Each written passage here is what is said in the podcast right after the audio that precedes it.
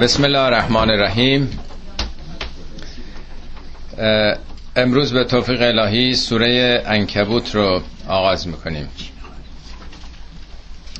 سوره های قرآن همطور که می‌دونید بسیاریش اسامی طبیعی داره. بعضی هم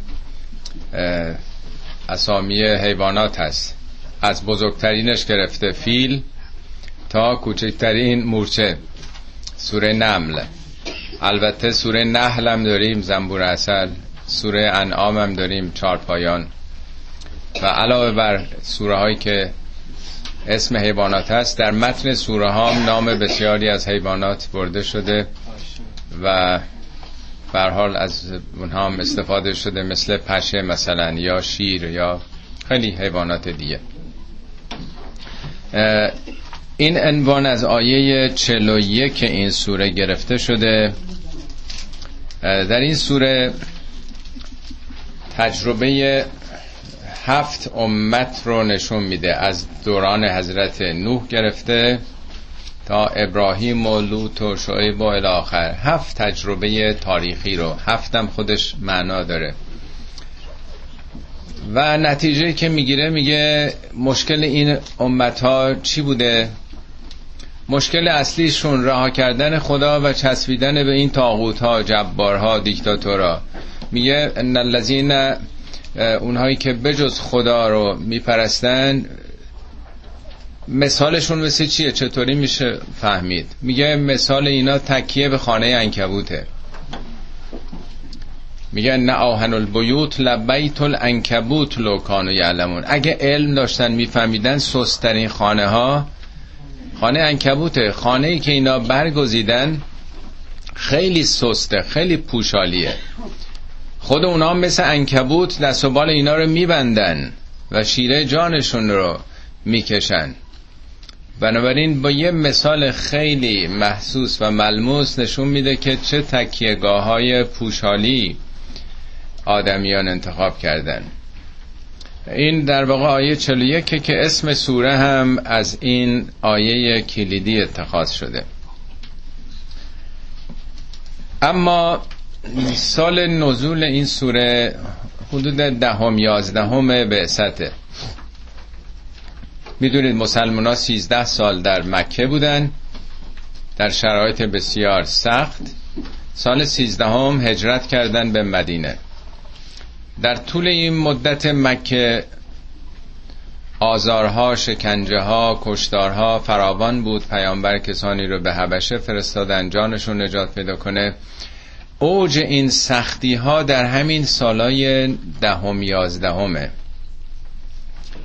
که دیگه همه راه ها بسته شده مسلمان ها به شدت تحت فشار و آزار بودن. از سال یازدهمه که یه دریچه کوچیکی باز میشه. یعنی ایام حج همینطور که در ابتدای سوره روم هم عرض کردم در ایام حج مردم همه قبایل عربستان می آمدن مکه. مکه یک بازار مکاره بود یک در واقع گرد همایی سالیانه برای فروش محصولات بود. هم برای اون می آمدن هم برای زیارت. چون همه بوت های اینا 300 خورده بوت در داخل کعبه بود. بنابراین یه مرکز دنیایی اخروی بود برای خودشون. آخرت که قبول نداشتن البته. یعنی هم عبادت بود و هم تجارت. پیغمبر از این موقعیت استفاده کردن. در سال یازدهم اینایی که از قبایل دیگه می آمدن سعی می‌کردن با اینا صحبت بکنن. یه راهی یه مفری برای خروج از این تنگنای مکه به دست بیارن. شیش نفر رو سال یازدهم به تور زدن. این شش نفر رفتن سال بعد با دوازه نفر اومدن. دوازه نفر از بزرگان شهر یسرب که بعدا مدینه نام گرفت بودن. این دوازه نفر رو خودشون پیامبر باشون پیمان بستن. سال دوازدهم با هفتاد و پنج نفر اومدن. اینطوری بود که پیامبر یه راهی بیرون از مکه گشود و با اینا پیمان بست و سال سیزدهم شبانه فرار کردن. برای که کشته نشن. همون شب هم همینطور که می‌دونید ریختن به خانه پیامبر از نماینده دوازده تا قبیله که با هم بکشن. او رو که در خونش شریک باشن حال این سال دهم قبل از این راه های نجات پیدا شده. بنابراین شرایط بسیار سختی است. اینی که در مقدمه این سوره در دوازده آیه اولش منهای الفلام میم یه اصول کلی رو برای هر مبارز راه آزادی برای هر مؤمنی که می‌خواد خدا پرست باشه توضیح داده.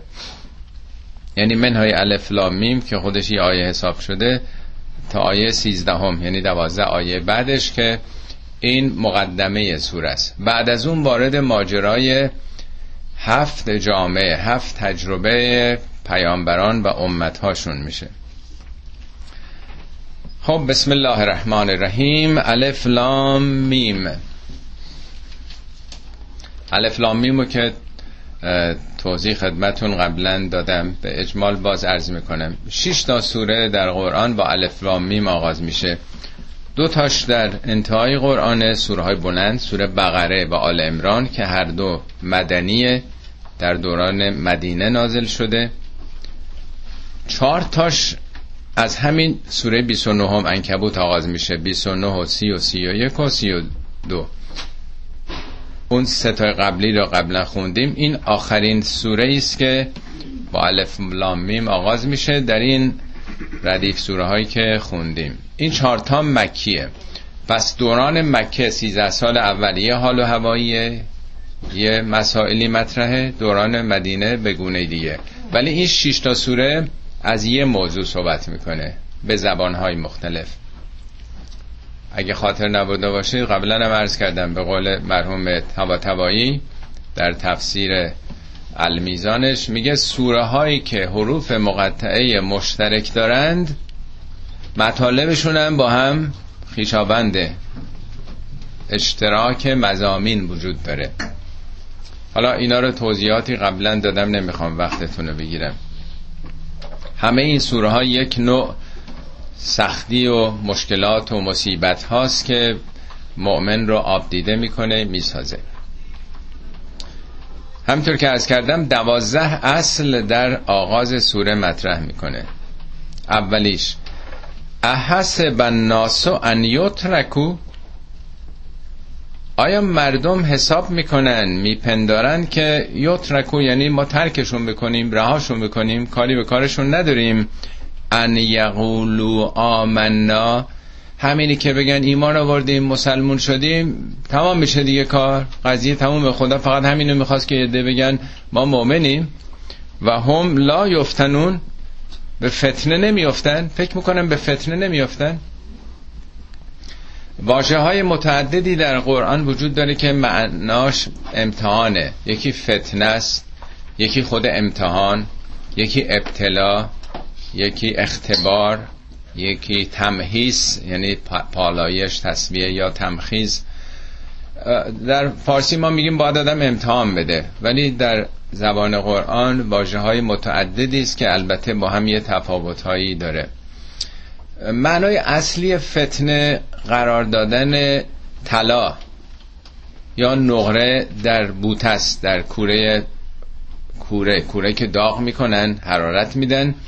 در حرارت های مختلف ناخالصی های طلا یا نقره. زوب میشه آخرش این فلز ناب و خالص میمونه. به این میگن فتنه.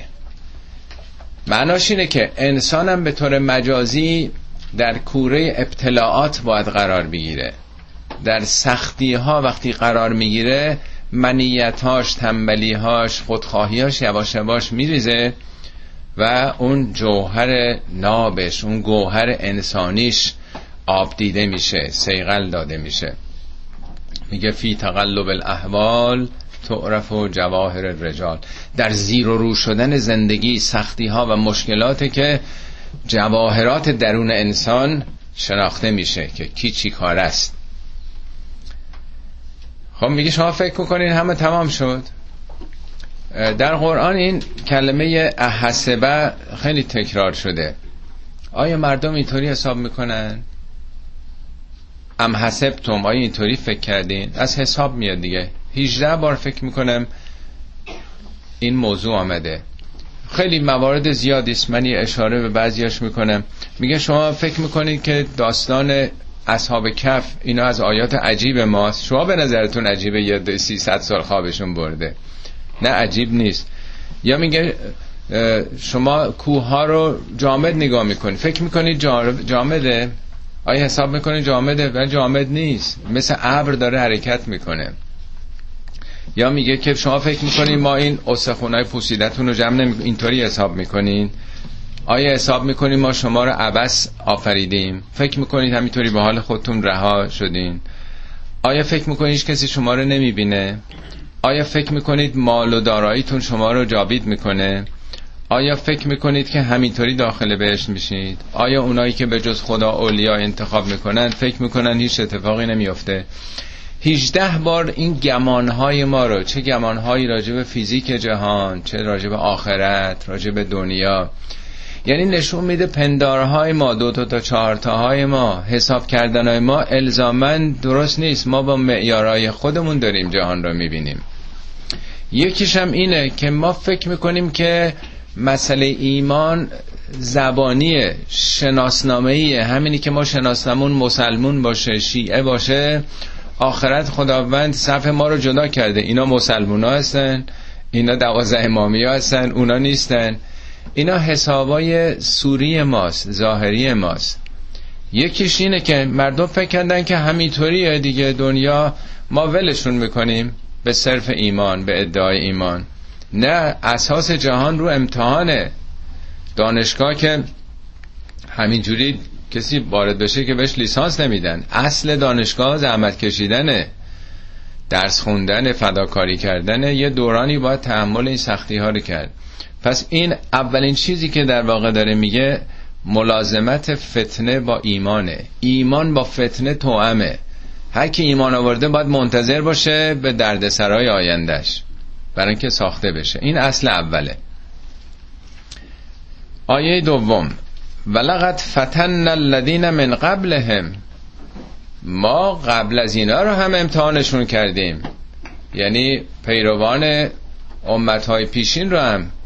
اینا که نوبر بهار نیوردن اینا که به مکتب تو ایمان آوردن مسلمون شدن. پیروان موسی عیسی همه اینا هم دوچار دردسر شدن. در جای دی از پیامبر میفرماد که شما خیلی نگران نباشین که حالا مشکلات بر شما زیاده. پیروان عیسی رو تو درخت میذاشتن ارهشون می‌کردن. درخت تو تنش خالی بود. اره از وسط سرشون میذاشتن دو نیم می‌کردن. داستان گلادیاتورها رو بخونین چگونه جلوی شیر و ببر و پلنگ مینداختن اینا رو پاره پاره می‌کردن. یعنی در طول تاریخ در واقع همیشه همینطور بوده. خب قبلیام امتحان شدن. برای چی؟ فلیعلمن الله الذین صدقوا ولیعلمن الکاذبین این ف یعنی پس نتیجه. لیعلم و لامش تاکید نون آخرش هم تاکیده یعلمه یعلمه یعنی بداند. یعلم الله. یعنی حتما بدون شک و تردید خدا باید بداند. چی رو بداند؟ الذین صدقو کیا راست گفتن؟ همه میگن ما مؤمنیم قبول داریم. همه میگن ما وطن برستیم با حرف که نیست این حرفا. ولی علمن الکاذبین. خدا باید بفهمه کی دروغ میگه. دروغ یعنی عملا با اون چیزی که به زبان آورده تفاوت داره رفتارش. این کلمه فلی علمن این فل چهار بار در این سوره تکرار شده. این آیه و آیه سیزده. نه یا سیزده بله. سیزده فکر کنم بله. خب یعنی چی؟ بعضی ها گفتن خدا که همه چی رو می‌دونه. و چی چی رو می‌خواد بدونه. میگه شما باید امتحان بدین تا من بفهمم که کی راست گفته کی دروغ گفته. خب با یه دیدی میشه گفت بله خدا بیرون زمانه بیرون مکانه. خدا خودش خالق زمان و مکانه. برای ما باید یه زمانی بگذره تا بفهمیم یک پراسسی به کجا کشیده یه جریانی به کجا منتهی میشه. خدا که بیرون از زمانه خالق زمانه که منتظر نمیمونه. بعضی ها میگن پس معناش اینه که تا شما بدانید یا بر شما مشخص بشه. ولی خب خدا که کلمه کم نداشت می‌تونست اینجا بگه که تا شما بدانید کلمه شما بدانیدم هست. لتعلم تا بدانید کی راست میگه کی مردم تا بفهمن. بارها تو قرآن گفته نا لنعلم و ما حتما می‌دونیم. یا ان الله یعلم. با قطعیت گفته خدا می‌دونه. حالا تو ترجمه که خدمتون دادم تو پاورقیش می‌تونید بخونید. مواردش همه رو آوردم. چرا اینجا گفته تا خدا بداند؟ چرا نگفته که می‌داند؟ حتما می‌داند.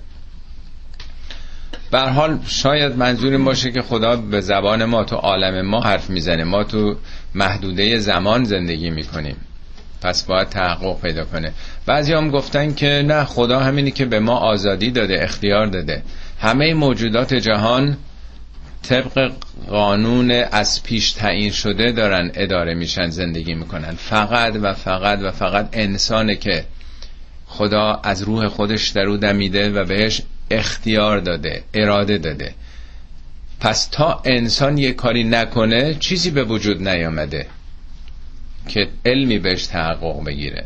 بعضی هم این رو مطرح کردن که انسان آنچنان موجودیه که باید یه کاری بکنه تا چیزی پدید بیاد تو دنیا تا علمی بهش تحقق بگیره. یعنی در واقع خدا در وجود ما یک نوع استقلال مطلق قرار داده. حالا البته خیلی یا اکثریت مردم اینو قبول ندارن میگن نه حتما خدا می‌دونه. ولی حداقل ظاهر این کلمات نشون میده خدا میگه که تا من بدونم. و این مطلب بارها تو قرآن تکرار شده. نگفته من حتما می‌دونم. شما باید بدونید. تا من بدونم. خب اینم اصل دومه که استمرار تاریخی فتنه. اصل استمرار تاریخی فتنه. پس این مشکلات مال مسلمان نیست در طول تاریخ بوده. این اصل دوم. اما اصل سوم. حالا این دوتا در مورد مؤمنین بود. سومی راجع به جبهه مخالفه. اونا که اذیت می‌کنن شکنجه میدن آزار میدن. ام حسب الذین یعملون السیئات ان یسبقونا؟ آیا اونایی که دارن تبهکاری می‌کنن سیعات رو انجام میدن ام حسب اونا میطوری حساب می‌کنن که از ما جلو می‌زنن.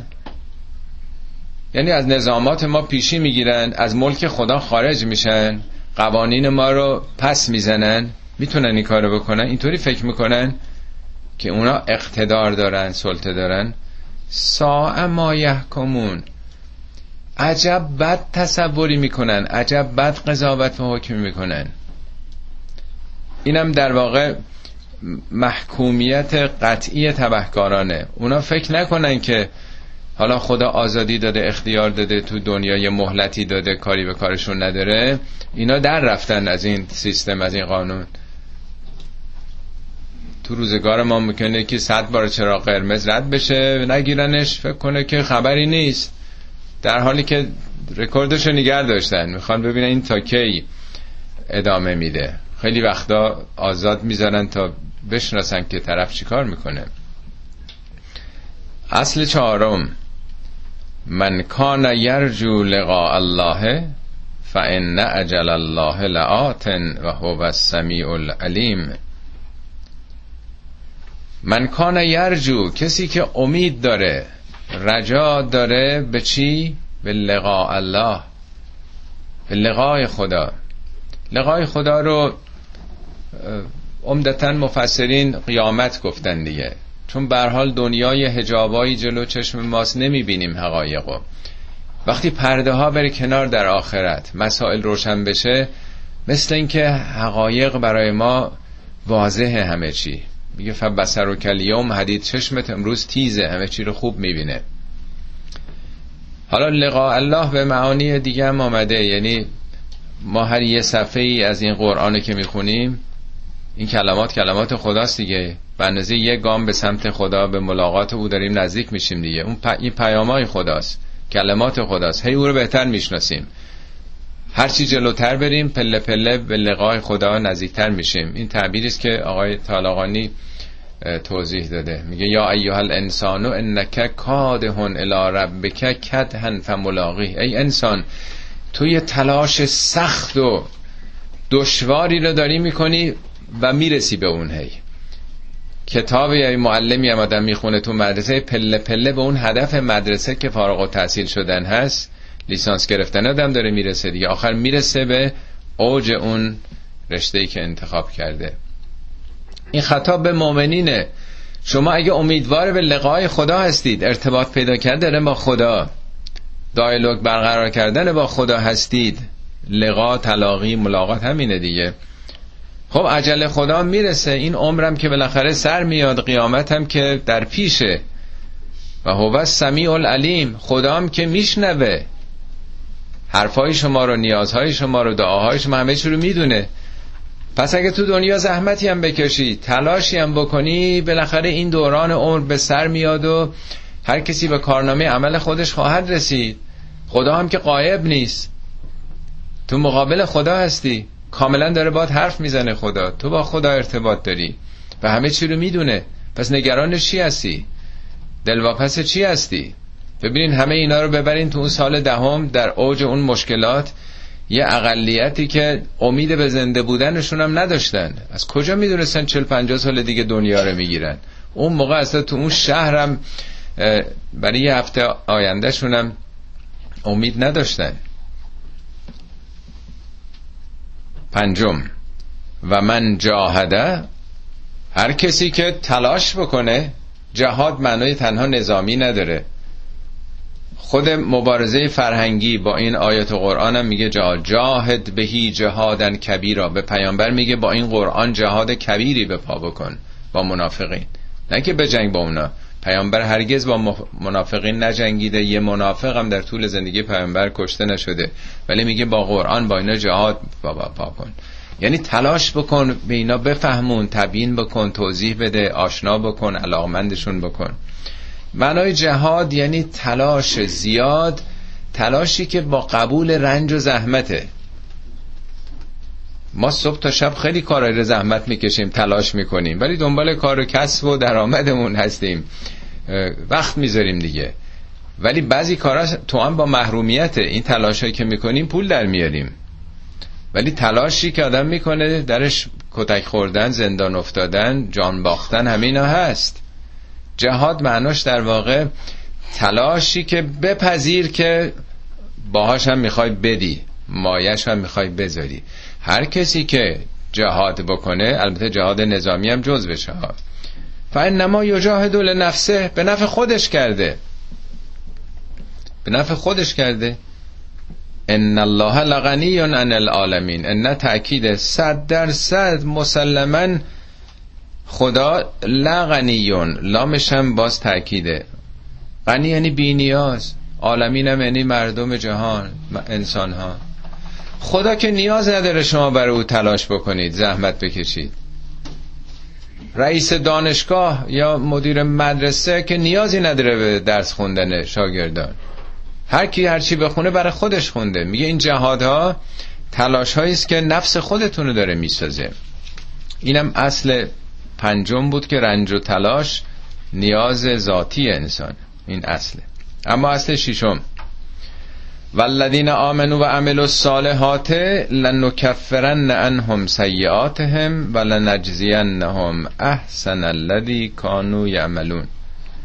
حالا اونایی که ایمان میارن و کارهای اصلاحی می‌کنن صالحات نگفته چه کاری؟ هر کاری که تو جامعه شما صالحه اگه مشکل اخلاقیه سعی کنید بد اخلاقی ها رو اصلاح کنید. اگه اقتصادیه به داد مردم برسید تو این واقعی اقتصادی. اگه سیاسی با ظالمین مبارزه بکنید.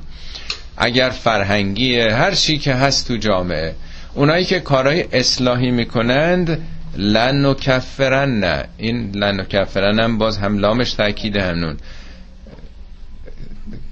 کفره یا تکفیر یعنی پوشوندن یعنی پاک کردن. میگن کفاره گناه. نیست؟ کفاره روزه. این روزه نگرفتی؟ خب چی میپوشونتش؟ پاکش می‌کنه. کفاره بده.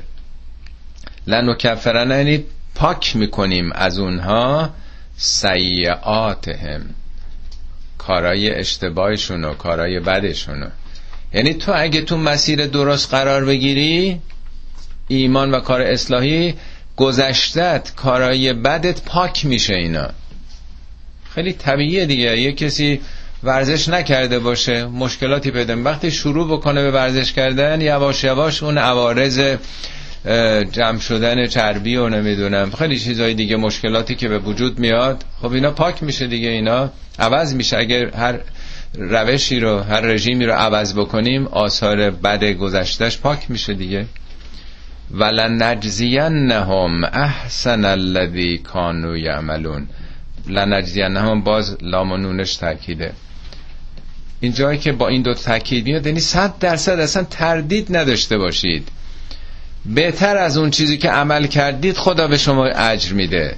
تو ده قدم گذاشتید صد قدم خدا به سمت تو میاد. فکر نکن حالا این پولی که دادی این زحمتی که کشیدی از دستت رفته. حتما بهتر از اون. یا به مقیاس بهترین کاری که انجام دادی خدا رو تو داوری خواهد کرد. اینم در واقع شیشمی میشه مکانیزم پاکسازی نفسانی. هفتم. هفتم در واقع موانع راه رو میگه. چه موانعی؟ حالا در این راه خدا وجود داره. از والدین شروع می‌کنه. والدین که از هر کسی به آدم نزدیکترن ممکنه در یه مواردی به جایی که در طول راه خدا باشه در عرض هم قرار بگیره. یه مثال می‌زنه. و وسین الانسانه به والدیه حسنن. ما نیکوکاری حسن رو نسبت به والدین به انسان توصیه کردیم. در قرآن بعد از توحید هیچ چیزی مهمتر از نیکویی به پدر مادر نیست. همه جا داره این رو میگه. با وجود اینکه انقدر والدین اهمیت دارن و ان جاهدا کل تشرک بی ما لیس لک بهی علم. ولی اگر تلاش کردن جاهدا که اون دو نفر پدر مادرت اصرار کردن فشار آوردن تو رو در تنگنا قرار دادن که چی؟ لتشرک بی ما لیس لک بهی علم. در چیزی که علم نداری بخوای شرک بورزی. منظور چیه؟ اون موقع که پیامبرین پیام های توحیدی رو مطرح می‌کرد عمدتا هم جوونا گرایش پیدا می‌کردن دیگه. یاسرها نمی‌دونم امثال اونها بلالها. خیلی از پدر مادرها نمیذاشتن. دردسره می‌زنن می‌کشن مگه نمی‌بینی جلو چشمت؟ نمی‌دونم این همه کشته شدن شکنجه شدن. چه کاری؟ پدر مادر دوست دارن بچه هاشونو می‌خوان آسه برن آسه بیان دردسری براشون نباشه. بنابراین تبعیت از فرمان پدر مادر یا اصرار و فشار اونها یعنی صرف نظر کردن از راه توحیدی و ادامه دادن همون کارهای شرکامیز بود پرستی ها و خیلی هم اتفاقا اینطوری جذب شده بودن. تو جنگ بدرم بسیاری از این جوانایی که مسلمون شده بودن همراه پدر و مادرشون آمدن با مسلمونایی که در مدینه بودن جنگیدن و کشته شدن. اینا که نمیشناختن اونا کیان. ولی تو ترس پدر و مادر رو در واسی اونا اینام رفتن دیگه تو جبهه جنگ بدر. حالا البته ما یه چیزی راجع به گذشته می‌خونیم. در زمان ما مگه غیر از اینه؟ آیا فقط اینا اون موقع مطرح بوده یا امروزم اگر یه جوونی احساس می‌کنه وظیفه داره بیاد تو خیابون تظاهرات بکنه عضو حزبی بشه اعتراضی بکنه هر چیزی کاری که تو زمان ما خیلی هست. پدر مادرم که راضی نیستن اغلب با این کارا. تو باید دانشگاه درس تو تمام بکنی بیرونت می‌کنن. نمی‌دونم توی من مرحله فوق لیسانس مثلا اجازه نمیدن یا اگه دبیرستانی گزینش دانشگاه راهی نخواهی داشت. یه مانع بزرگ همیشه والدینن. نه رسونیت نه نهایت عشق و علاقه. نمی‌خوان بچهشون دچار مشکلی بشه. نرو بیرون از خونه این کتابو نخون اینو گوش نکن با این رفت آمد نکن. این حرفا همیشه هست همه جا هستش. تو داستان اصحاب کربلا که یادتونه که امام حسین برای رفتن به کوفه که دعوت کرده بودن اول مسلم رو فرستاد. بررسی بکن ببین وضع مردم چگونه است. میگن سی چهل هزار نفر دور مسلم جمع شدن. چه تظاهراتی چه جمعی. یواش یواش اون جبهه ابن سعد و ابن زیاد اینا شایع کردن که سپاه یزید داره میاد. هی مادر پدرها اومدن جووناشون رو بردن. مگه جونت گذشتی؟ هی فیلمش هم حتما دیدین هی یواش یواش رفتن رفتن. بالاخره مسلم تنها موند. اونم مجبور شد شب خونه هانی بمونه هانی ابن اروه که بالاخره اونم ریختن دستگیرش کردن. دیگه هفتشته که بیشتر نبودن و کشتن مسلم رو. سی چهل هزار نفر به سه چهار نفر تقلیل پیدا کرد. نقش پدر و مادرها. از ترس جان فرزندشون. اینا همیشه یک عامل هست بنابراین اینجا یه خطری رم نشون میده که حتی عزیزترین کسانت ممکنه مانع راه خدا باشن اگه احساس کردی که این دوراهیه دوراهی انتخاب خدا رو می‌خوای یا عشق و علاقه به همسرت به فرزندت به پدر و مادرت. بالاخره یه جایی این دوتا ممکنه در تعارض قرار بگیره. اگه قرار گرفت فلا هما در این مورد می‌تونی ازشون اطاعت نکنی. نه هم میشه تو همه کار. الیه مرجع اکم یادت باشه همتون پیش من برمیگردید. اکم به ما کنتم تعملون. به این اعمالتون فردا خبر خواهم دادا این در سوره لغمان هم داشتیم شبیه اینه. یادتون باشه خوندیم. و یکی دو ماه گذشته. البته سوره های دیگه قرآن گفته که حق نداری که صداتو بلند کنی جلوی اونا. فلا تقل لهما افن اف هم حق نداری بگی. میگه حتی هم اگر تو رو به شرک مجبور کردن در این کار می‌تونی اطاعت نکنی. ولی صاحب هم دنیا معروفن. در دنیا بسیار باهاشون معدبانه و مهربانانه رفتار کن. یعنی به صرف اینکه اونا دنبال شرکن دنبال ارتجاعن دنبال ظلمن ستمن. هیچ کدوم اینا دلیل نمیشه که رفتار یک فرزند مسلمان بتونه به پدر مادرش عوض بشه. فقط می‌تونه استقلال فکری خودش رو حفظ بکنه در این مورد خاص. خب اینم در واقع موانع راه بود که از مهمترینش شروع کرده بود. اما بعدیش والذین آمنو و عملوا الصالحات اونایی که ایمان و ایمان آوردن و کارای مثبت کردند لندخلنهم فی الصالحین. اونا رو داخل می‌کنیم در گروه صالحین. اینم در واقع پیوستن به جبهه صالحان است. این دعای انبیاء تو قرآن دعای ابراهیم دعای پیامبرانه که میگه الحقنی. ابراهیم میگه خدایا منو در حالی که تسلیم تو هستم بمیران و الحقنی به صالحین. منو در جرگه صالحان وارد کن. گروه شاگرد اولا. خدای کاری کن منم جز اونا باشم به اونا بپیوندم. این یک وعده خیلی بالاییه این در قرآن فکر کنم دوازده سیزده بار اومده پیوستن به صالحان داخل اونا شدن. به قول قرآن میگه اونا که اهل ایمان عمل صالحن اولئک مع الذین انعم الله علیهم. اینا با کیا رفیقن؟ من النبیین و صدیقین و صالحین و شهدا و حسن اولئک رفیقن. چقدر جالبه که رفیقای آدم پیغمبران صالحین صدیقین اینا باشه. میگه اینا میپیوندن به اونها. اینم یه تشویقی است که این زحمت هایی که می‌کشین بی بهره نخواهد بود. آیه بعدی که در واقع اصل دهمه رفیقان نیمه راه رو معرفی می‌کنه. و من الناس من یقول آمنا بالله. بعضی از مردم میگن ما ایمان آوردیم به خدا. ولی فاذا اوذی فی الله. وقتی که در راه خدا دچار اذیت میشن شکنجه آزار دستگیری گرفتاری تهدید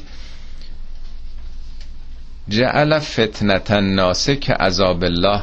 این فتنه و آزاری که از مردم می‌رسه اینو مثل عذاب خدا تلقی می‌کنن یعنی چی؟ چی می‌خواد بگه؟ یعنی آدم مسلمونیه در راه حق میره مؤمنه. ولی وقتی گرفتار مشکلات میشه دیگه می‌بره قول معروف کم میاره. می‌ذاره کنار. یعنی اون باهایی که لازمه برای این کار بده نمی‌خواد بده دیگه. میگه که اگر کسانی به آگاهی و شناخت رسیده باشند تکلیفی برای اونها ایجاد میشه که نمی‌تونن تکلیف و تعطیل کنن. مگه می‌تونه انسان در برابر بدبختی و بیچارگی مردم سکوت بکنه؟ به خاطر محافظه کاری خودش. میگه تو اگه تعطیل بکنی عذاب خداست. اون عذاب که شوخی نداره با چهار تا چکی که به تو بزنن کتکی که بزنن. حالا چند سالم تو زندان باشی. حضرت علی که حکومت رو پذیرفتن جالب توضیح میدن.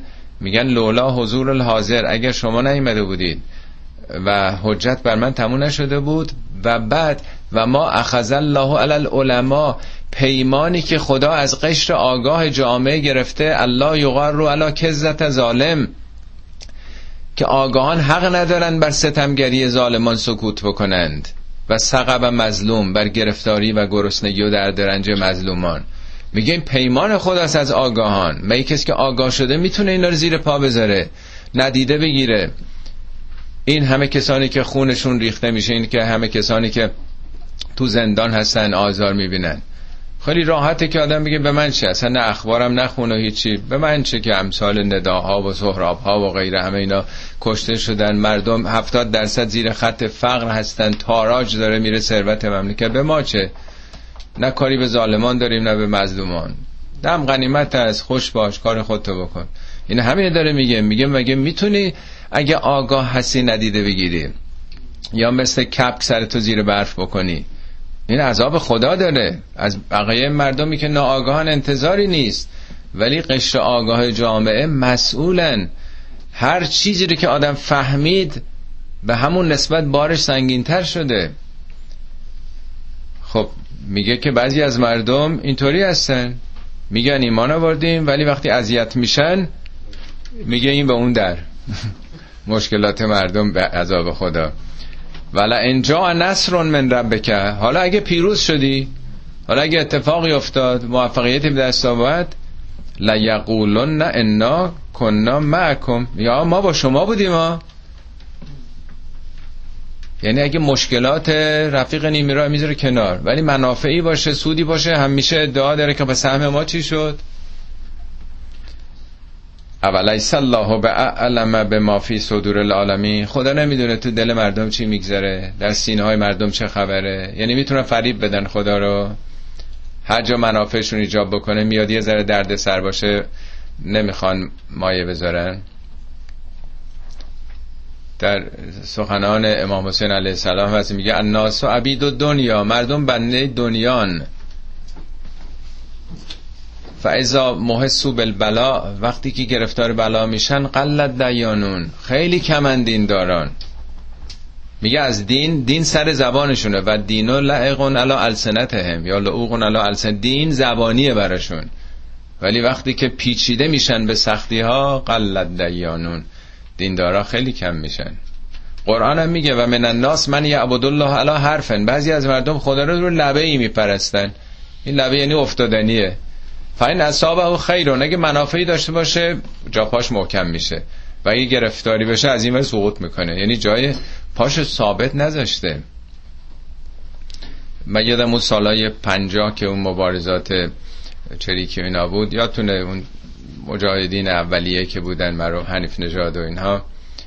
تو زندانی خوابی دیده بود حنیف نژاد. دوستانی که باش بودن تعریف می‌کردن. می‌گفتن خالته اون همه تیربارون شدن اون موقع. می‌گفت من خواب دیدم که بچه ها همه توی وانتی وانت بزرگی سوار از این وانت هایی که سربار بازم هست پوششی نداره. ما یه راه سختی رو سربالایی رو داریم توی کوه میریم. و دائما این وانت تو دست انداز میفته این ور هی یکی یکی میفتن این ور. اون بالا که رسیدیم دیدیم ریختن اکثرا افتادن در مسیر.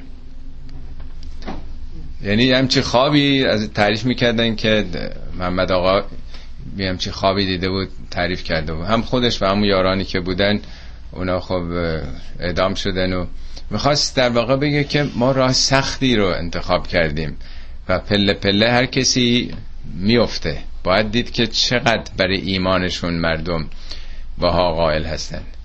من بارها ایمیلی داشتم از خانمایی که محجبه هستن.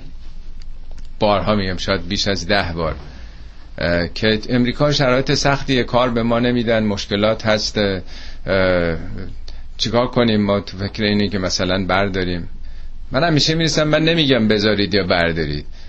کاری به این ندارم. ولی اگه خودت به این رسیدی که این لازمه هر کسی باید باهاش هم بده دیگه. چطور یهودیا کلاشون رو بر نمیدارن هندیا شکلشون. اگه تو معتقدی به این حالا من کاری ندارم لازمه لازم نیست. تو این جامعه همون ضرورت داری یا نداره اون بحث دیگه است. ولی اگه تو به این رسیدی که این اعتقاد طالبش داشتی به خاطر اینکه حالا کار بگیری یه مقداری سختتر میشه درآمد کمتره بخوای رها کنی یعنی حاضر نیستی برای اون چیزی که بهش باور داری مایه بذاری دیگه.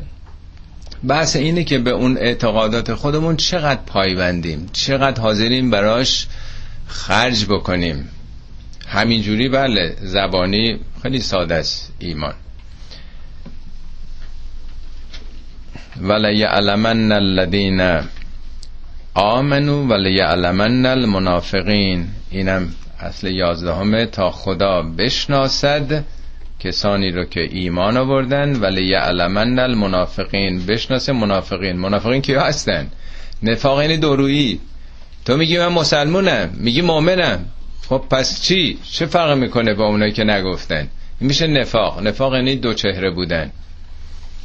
اینم در واقع میدان شناخت ایمان از نفاقه.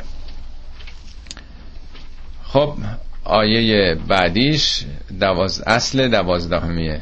یا یازدهم میشه. و قال الذین کفروا للذین آمنوا تبعوا سبیلنا.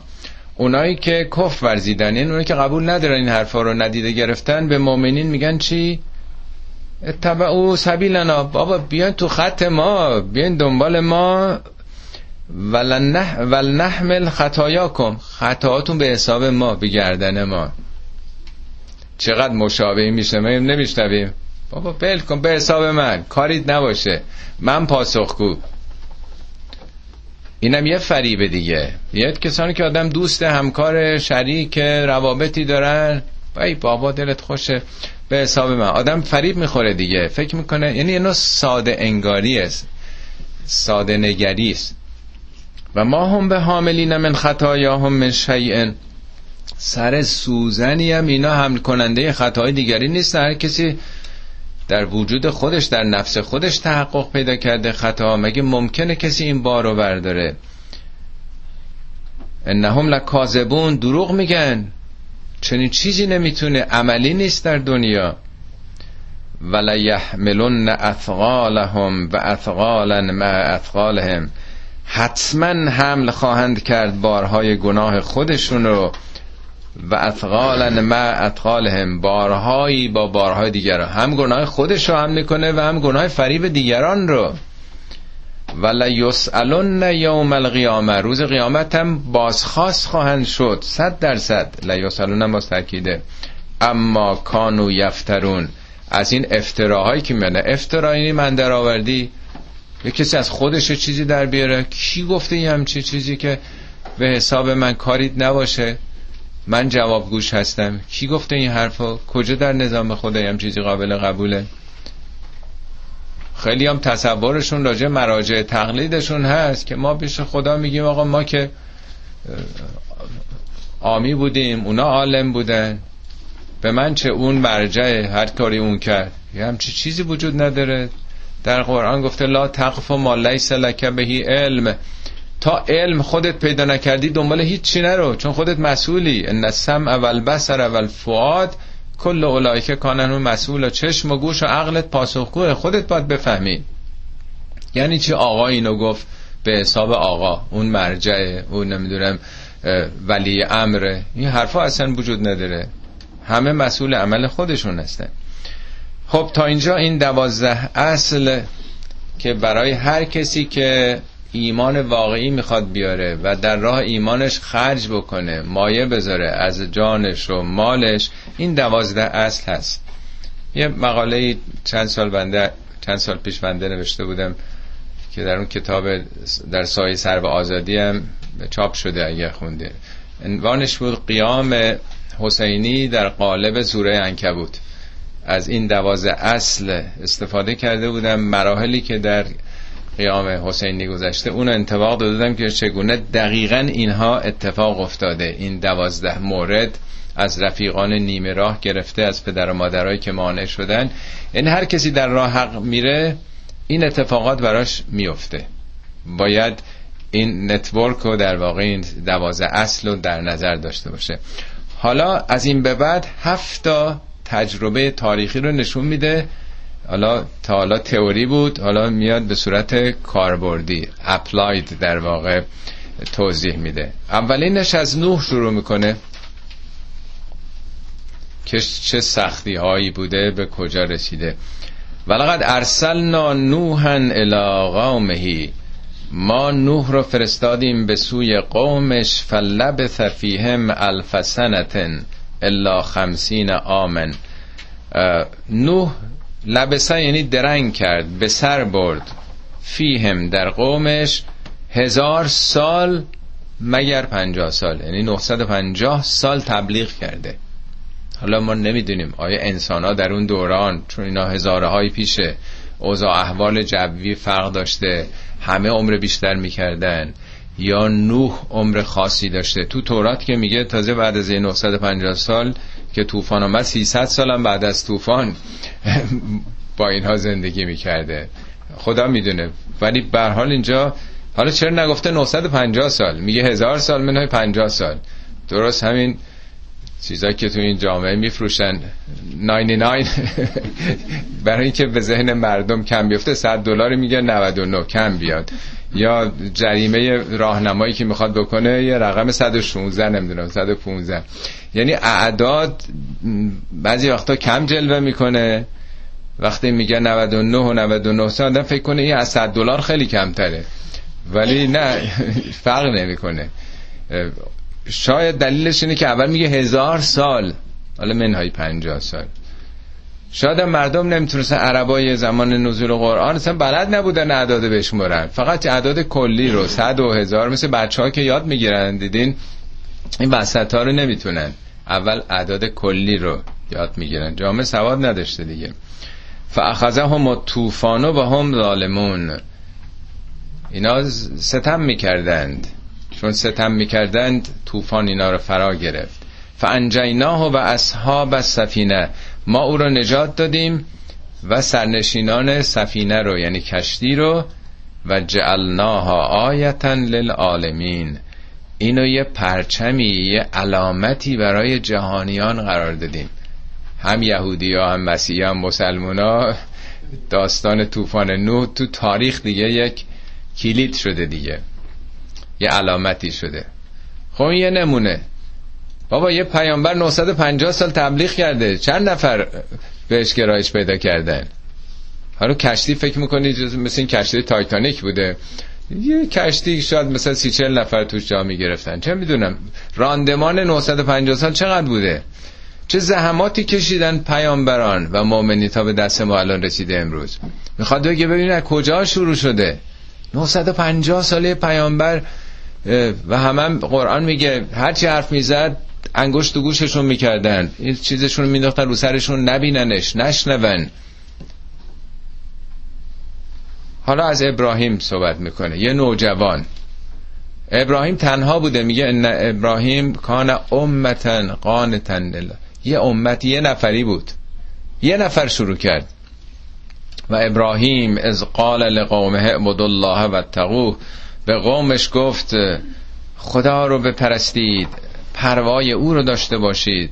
خودتون رو کنترل بکنید در برابر فرامینه و ذالکم خیر لکم ان کنتم تعلمون. این به نفعتون اگر بدونید. انما تعبدون من دون الله اوثانن اینایی که به جز خدا دارید میپرستی اینا سنگ هایی بیش نیستن. اوسان جمع وسنه یعنی بت. اینا یه بت هایی بیشتر نیستند. و تخلقون افکن. اینا رو به دروغ خودتون ساختین. اینا که واقعیت نداره با سنگ و چوب ساختین و یه نسبت هایی میدین. ان الذين تعبدون من دون الله اونهایی که به جز خدا شما میپرستید لا یملکون لکم رزقا رزق که دست اونا نیست. فابتقوا عند الله رزق رزق و نزد خدا بجویید. و عبدوه فقط او را عبادت کنید. وشکرو لهو فقط شکر نعمت او را بکنید. الیه ترجعون به سیود برید برمیگردید. اولی میگه انما تعبدون ما تعبدوننی آنچه به جز خدا عبادت می‌کنید. خط بعدش میگه الذین تعبدونه ما, ما یعنی آن چیزایی که دیگه شیء بت ها ولی الذین کیا هستن؟ اونایی که پشت نظام بت پرستی هستن. متولیان بت کده اونایی که دنبال حرفای اونا هستید. نظام بت پرستی که اونا کردن. یعنی هم اون نمادهای بت پرستی هم اون انسانها یا فرشتگان یا هر چیزی که فکر می‌کنید پشت این نظام بت پرستی است. اینا که هیچ نقشی ندارن در جهان. خب اینم اشاره به نمونه ابراهیم. یه نفر بود پدرش هم بتساز بود.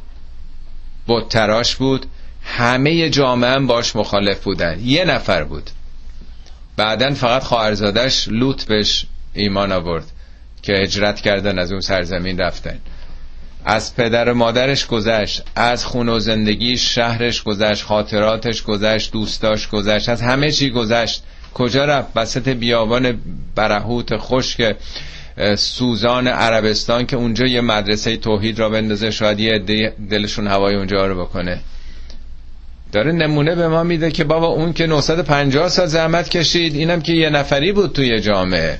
الان ابراهیم افتخار دنیاست همه رقابت سر او دارن. می‌خواد بگه ببینید چه مشکلاتی مؤمنین در طول تاریخ داشتن. داره این اصلای کلی تئوریکو به صورت عملی تو تاریخ داره به ما نشون میده.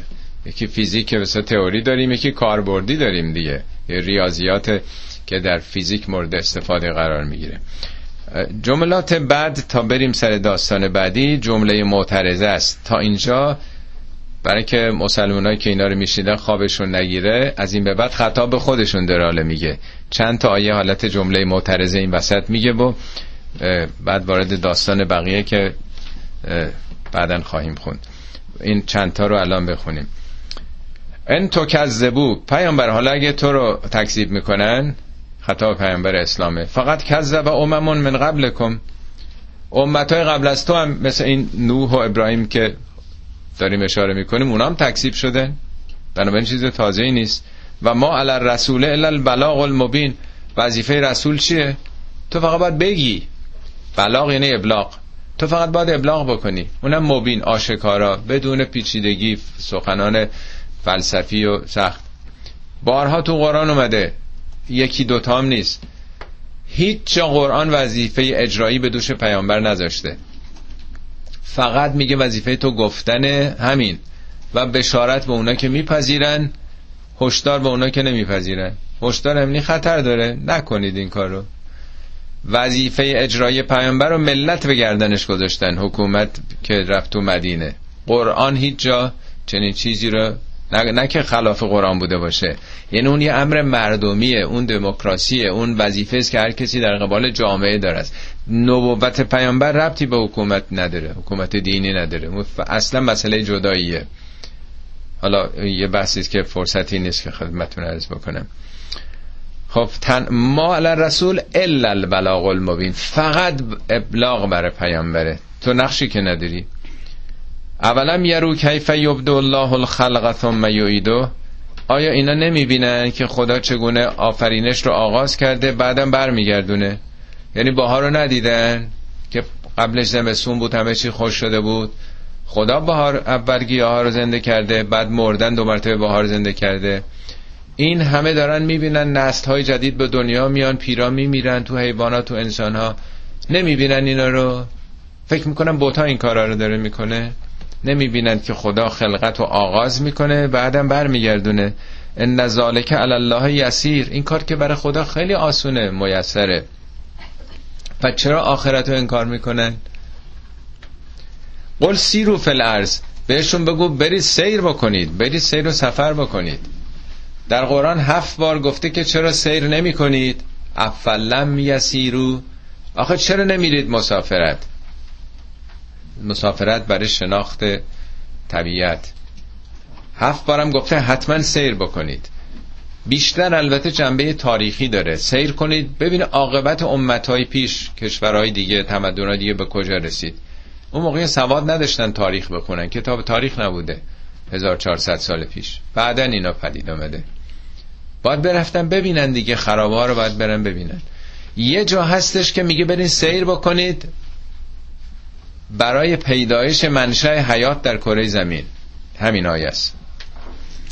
قل سیرو فل ارز برید سیر بکنید که چی؟ فنظرو بعد نظاره بکنید. دقت کنید. کیفه بعد الخلق. خلق یعنی حیات از کجا ابتدا شده؟ ثم الله ینشئ نشأت الاخره خدا سپس آخرت رو هم همینطوری انشاء خواهد کرد. این در واقع خطاب با آیندگان اون موقع که نمیفهمیدن. حالا زمین شناسا زیست شناسا اونا که فسیل شناسی می‌کنن دیرین شناسن چطوری پیدا کردن که خلقت کی آغاز شده؟ تمام این رگه های زمین آثار حیاتی که در قش های مختلف وجود داره میگه برید در زمین بشینین تو خونه به دست نمیارید. این همه آثار استخونای دایناسورها و فیلها و ماموتا اینا کجا پیدا کردن؟ رفتن تو زمین گشتن پیدا کردن دیگه لایه های زمین رو تمام گذشته تاریخ کره زمین تو خودشه. برین پیدا بکنید. از کجا آغاز شده؟ یعنی همین کاری که داروین کرد. حالا این همه بهش فوش میدن. بزرگترین خدمت رو کرده به پیشرفت علم شناخت تاریخ و تحول نمی‌دونم انواع انواع موجودات که رو کره زمین آمده. ما باید می‌کردیم حالا امثال اونها رفتن. ان الله علی کل شیء قدیر خدا بر هر کاری قدیره. قدیر رو ترجمه می‌کنن توانا ولی توانایی است که از قدر یعنی اندازه و نظام و هندسه گذاشتن. خدا چون مسلطه برای هر چیزی نظامی گذاشته قدرت بر جهان داره. و ما انتم به معجزین فی الارض ولا فی السما. شما خدا رو نه در زمین می‌تونید به عجز در بیارید نه در آسمان. یعنی این؟ ببخشید. یعذب من یشاء و یرحم من یشاء و الیه تغلبون. خدا عذاب می‌کنه اون کسی رو که بخواد و یرحم من یشاء. مورد مشمول رحمت می‌کنه اون کسی رو که بخواد. نه اینکه هر کی به هر کیه دل بخواهیه. مشیت یعنی نظامات و قوانین. یعنی چون قوانین خدا گذاشته. طبق اون قوانینش کسانی عذاب می‌بینن. عذاب یعنی محرومیت از نعمات دیگه. تو مدرسه هم کسی درس نخونه نمی‌ذارن بیاد کلاس بالاتر. اونم عذاب می‌کشه. آب روش میریزه نومید میشه خرجی که کرده دست میره. یه سال دیگه هم باید اینو بهش میگن عذاب. معنای عذاب محرومیت از عدم تأمین خواسته هاست در واقع. خب بیرده هم که لایق باشن شایسته باشن اونا مشمول رحمت خدا نمره می‌گیرن میرن کلاس بالا دیگه. و الیه تقلبون به سوی او تقلبون. ما داریم دائما منقلب میشیم دیگه زیر و رو میشیم.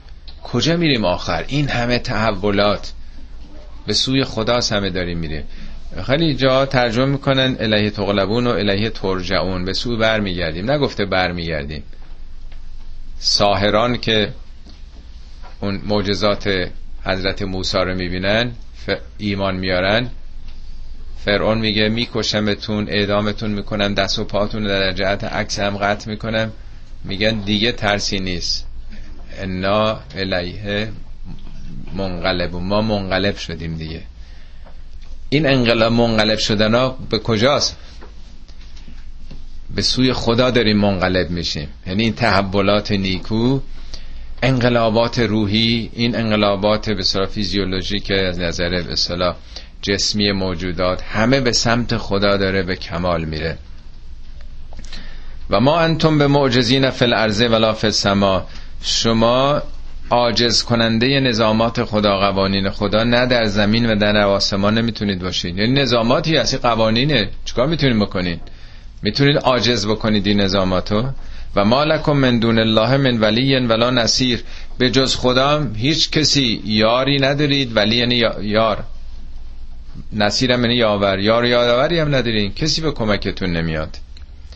و آخرین آیه. والذین کفروا به آیات الله و لقائه. اونایی که نشانه های خدا رو آیات خدا و لقای او رو ملاقات خدا رو در آخرت. یا رسیدن به خدا و ارتباط با خدا رو تو دنیا. انکار می‌کنند اولائک یعسو من رحمتی. اونا از رحمت من معیوس شدند. و اولائک لهم عذاب علیم. اینا عذاب دردناکی داره ما به نظرم میاد که معیوس شدن اشکالی نداره.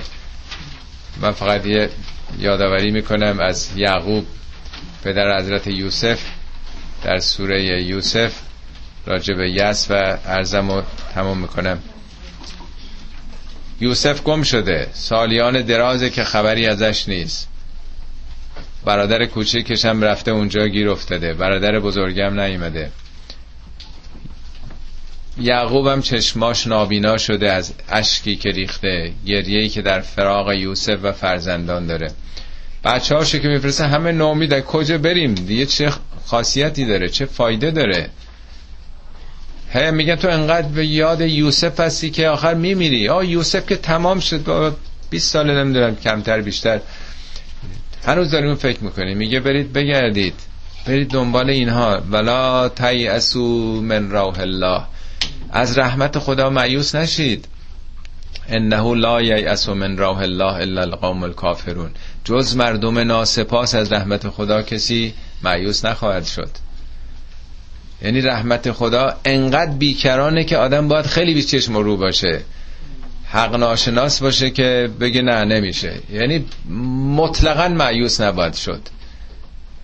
برای هر چیزی خداوند راه نجاتی قرار داده. این چند تا آیه آخر همطور که ارز کردم حالت جمله معترضه داشت در لابلای داستان ابراهیم آیه بعد که حالا انشالله دفعه بعد خواهیم خون برمیگرده به همون داستان ابراهیم. این بسطش برای اینکه خوابمون نبره فکر کنیم همش داریم قصه می‌خونیم. به مخاطبین زمان نزول گفته ها حواستون جمع باشه. حالا ما باید اینا رو جمله معترضه خطاب به خودمون تلقی بکنیم. با ما در صحبت می‌کنه. صدق الله العلی العظیم.